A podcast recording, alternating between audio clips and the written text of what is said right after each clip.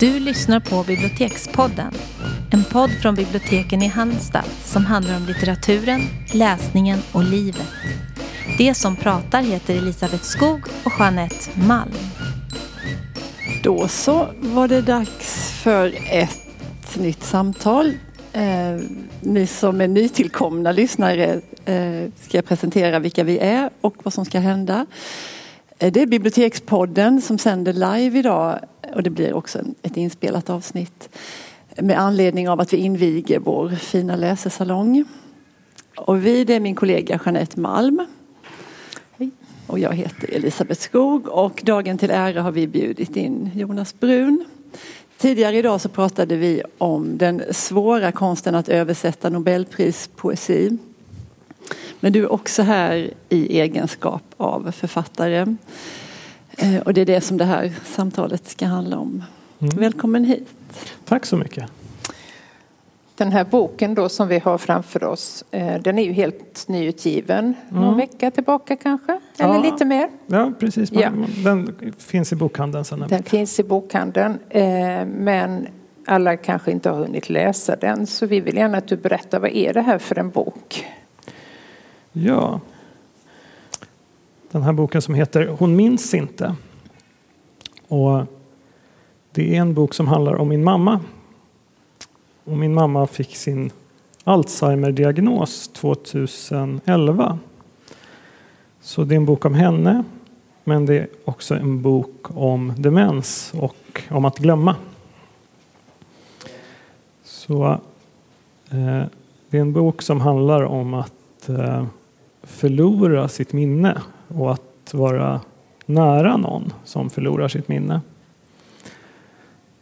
Och den här boken den bygger väldigt mycket på anteckningar som jag skrev under tiden som mamma var sjuk. Att när hon fick sin diagnos så började jag skriva dagbok. Och jag har, jag har skrivit mycket annat tidigare. Jag har skrivit romaner och poesi men jag, jag har inte skrivit dagbok. Men när det här hände så kände jag att nu behöver jag skriva för min egen skull för att förstå vad det är som händer. För att när en person får Alzheimers sjukdom så förändras man ju och det kan gå snabbt eller långsamt. Det är ju liksom en progredierande sjukdom heter det, alltså en sjukdom som blir sämre ju längre tiden går. Eh, så jag började skriva kort när jag hade träffat mamma eller när vi hade pratat i telefon. Och från början så var tanken att det här bara var för min egen skull. Men sen några år in i sjukdomen så började jag titta tillbaka i mina anteckningar och började tänka att så här, det här kanske faktiskt kan ha ett värde för någon annan också. Um, och då började jag själv också läsa skildringar av demens. Jag läste eh, boken om E av Ulla Isaksson till exempel. Um, jag tänkte att det, det kan finnas någonting som kan vara intressant för andra här också.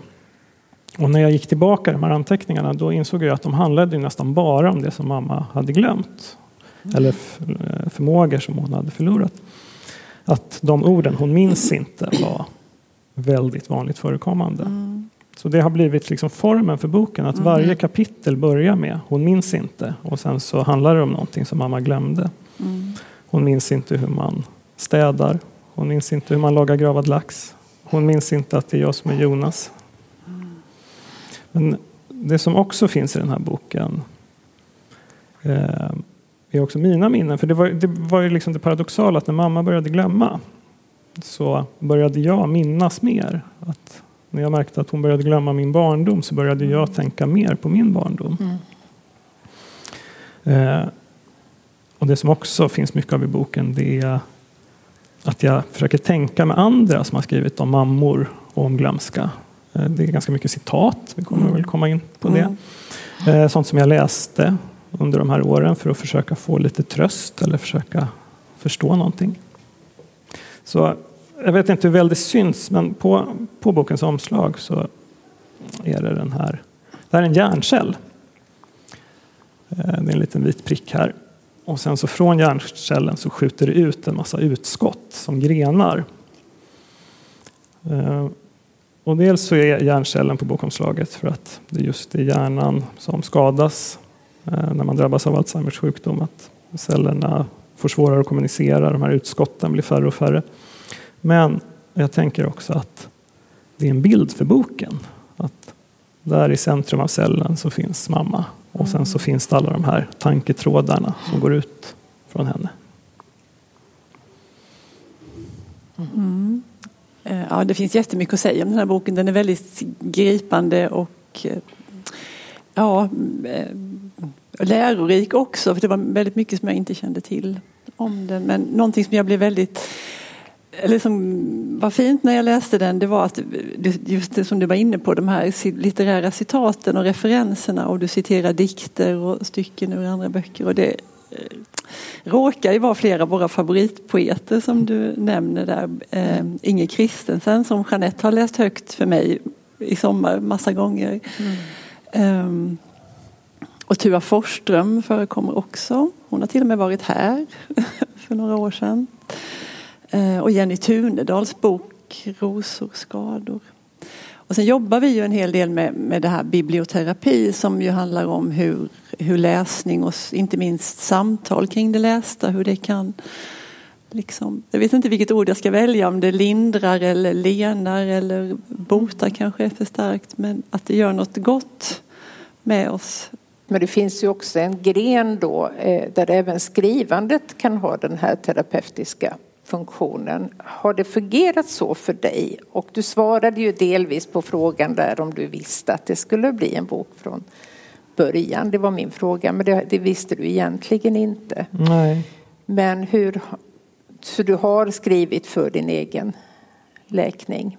Alltså, alltså själva grunden, sen så det är väldigt lite av de texterna som hamnade direkt i boken utan det var mer som en sorts stomme som jag kunde utgå från. Mm. Um, att jag såg att det fanns som ett frö där till någonting men det var inte alls färdigt utan det var väldigt liksom, snabbt skrivet och i stunden. Mm. Um, men det gjorde också att jag kunde se förloppet på ett sätt som jag inte tror att jag hade kunnat göra uh, om jag inte hade skrivit. Uh, för som för mig, som för väldigt många andra, att när någon blir sjuk så är det en stor chock och det är liksom svårt att samla tankarna. Mm. Så, så, där fyllde skrivandet verkligen en funktion. Att liksom hålla reda på tiden. Mm. Att, här, att stötta mitt eget minne. Mm. Jag tänkte på det du säger med tiden, för där, där är ju en omvänd kronologi i boken. För den, mm. den börjar, ja, det är en omvänd kronologi. Vill du berätta om det och hur du tänkte? Jag har för mig att det var några väldigt fina formuleringar just om det där, om hur du tänkte när du mm. bestämde det. Alltså boken är omvänt berättad, att den börjar på demensboendet som min mamma bodde på de sista åren. Um, när hon är som sjukast och hon har förlorat nästan alla sina minnen. Och sen så rör den sig bakåt i tiden tills precis innan vi börjar förstå att det är någonting som inte riktigt stämmer. Mm. Och att boken är uppbyggd på det sättet det har dels att göra med mina anteckningar. Att när jag gick tillbaka i dem så läste jag dem just åt det hållet. Och då såg jag att men det går att berätta på det här sättet. Mm. Och sen tänkte jag också på hur andra har berättat om sjukdom. Att det finns ju väldigt många böcker och berättelser om sjukdom. Och de är nästan alla upplagda på det sättet att det börjar med att någon är frisk och sen blir sjuk och sen så blir sjukare och sjukare.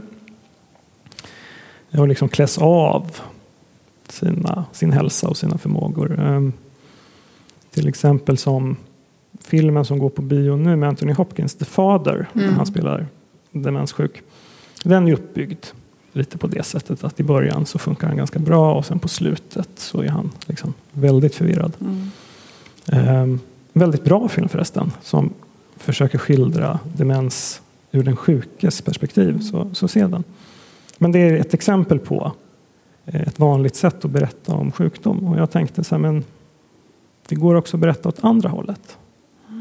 Att för varje sida så får mm. min mamma, när jag berättar om någonting så får hon ett minne mm. till. Mm. En förmåga till. Och när boken slutar, då vill jag inte att den ska sluta med liksom, min sjuka mamma, utan då ska den som läser kunna se henne som hon var. Mm. Så det är därför den är berättad på det sättet. Mm. Eh, får vi höra ett stycke ur boken? Det tror jag vi får. Det Eller får- kanske fler. Jag vet inte hur du har valt. Jag har valt jag har faktiskt valt tre stycken. Ja. Och det är de här liksom, kapitlen som alla börjar med orden hon minns inte. De är väldigt olika långa. Ett är bara en rad och vissa är tio sidor. Och jag har valt tre stycken korta kapitel. Och de två första de utspelar sig på demensboendet där mamma bodde eh, sista åren av sitt liv. Eh, det är början av boken som alltså blir i slutet av sjukdomen. Hon minns inte att det är henne jag menar när jag säger mamma. Mamma, mamma, svarar hon mig och ser sig om. Söker efter någon som är död sedan 20 år. Hennes blick är först förväntansfull, sen frågande. Jag kan inte förmå mig att tilltala henne på något annat vis, till exempel med hennes förnamn, trots att jag förstår att jag förvirrar henne. Mamma, mjuka ord. Jag kan inte vänja mig av med det. Så nästa stycke handlar om livet på, på ett demensboende. Och det, det var också någonting jag ville skriva om för att det är en sån speciell plats där reglerna som gäller i resten av samhället på något sätt inte gäller längre. Att eh, man kan plötsligt få en kram från någon man inte känner. Saker vandrar iväg. Liksom, sakerna blir på något sätt alla saker. Ägodelande. Mm, verkligen ägodelande. Ehm, det är lite som att man liksom har hamnat i upp och nervända världen. Så nu, nu ska jag läsa ett stycke därifrån. Hon minns inte varför hon bråkar med den magra damen.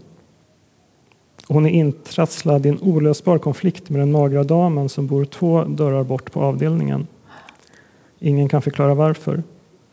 Hon höjer ögonbrynen högt och tittar skeptiskt på den magra damen som närmar sig med sin rullator. Och den magra damen är inte sämre. Hora, väser hon åt mamma och fortsätter sedan rakt fram i korridoren utan att se sig om. Det är som en såpopera. Det är som Falcon Crest. Känslorna är lika stora, konflikterna lika dramatiska, intrigerna lika obegripliga.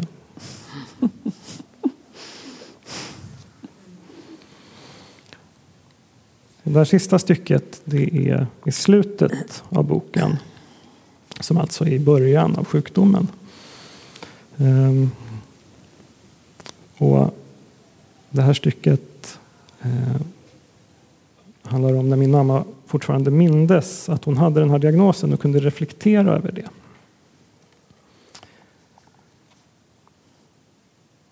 Hon minns inte vem som kallade demens för de anhörigas sjukdom. Det är en sliten fras, upprepad i tusen och åter tusen läroböcker, broschyrer och informationsmaterial. Jag tror att man tagit upp uttrycket på samtalsgruppen, men sammanhanget blir aldrig riktigt klart för mig. Nu står vi i köket i radhuset. Hon har ropat dit både mig och pappa. Utläggningen spricker. Den far iväg, kommer tillbaka, cirklar kring de anhörigas sjukdom. Hon säger det är ju min sjukdom. Min. Det är jag som är sjuk. Ögonen blixtrar. Jag frågar vem som sagt så, som varit så klumpig och glömma bort den som är sjuk och bara prata om anhöriga. Hon vet inte, säger hon. Jag undrar om det är mig eller pappa hon är arg på. Om det är något som vi sagt. Nej, nej, det är det inte. Men sjukdomen, den är ju min. Tack. Det är verkligen en väldigt ömsint, gripande och fantastisk bok som du har skrivit. Vi har läst den både fram och tillbaka, jag och Jeanette. Och Ja, nej, men den är väldigt berörande även om jag inte har det i familjen så har det varit en väldigt lärorik bok ändå och insiktsfull. Eh, Vi har inte förberett dig på det här sista stycket så vi vill att du ska läsa. vi men har det är önskan om ett extra nummer. Ett extra nummer. Men det är en otroligt vacker dikt om en liten mammut på sidan 71 och 72 som berörde oss väldigt, väldigt djupt. Så om du ville läsa den. Det vill jag gärna. Det vill du. Mm, det är bra. Kanske ska säga något om dikten. Att ja, men, det ja, kopplar ju också det. tillbaka till det vi pratade om i det förra samtalet om att översätta poesi. Eh, för det här är en dikt av en amerikansk poet som heter Mark Doty som jag tycker jättemycket om.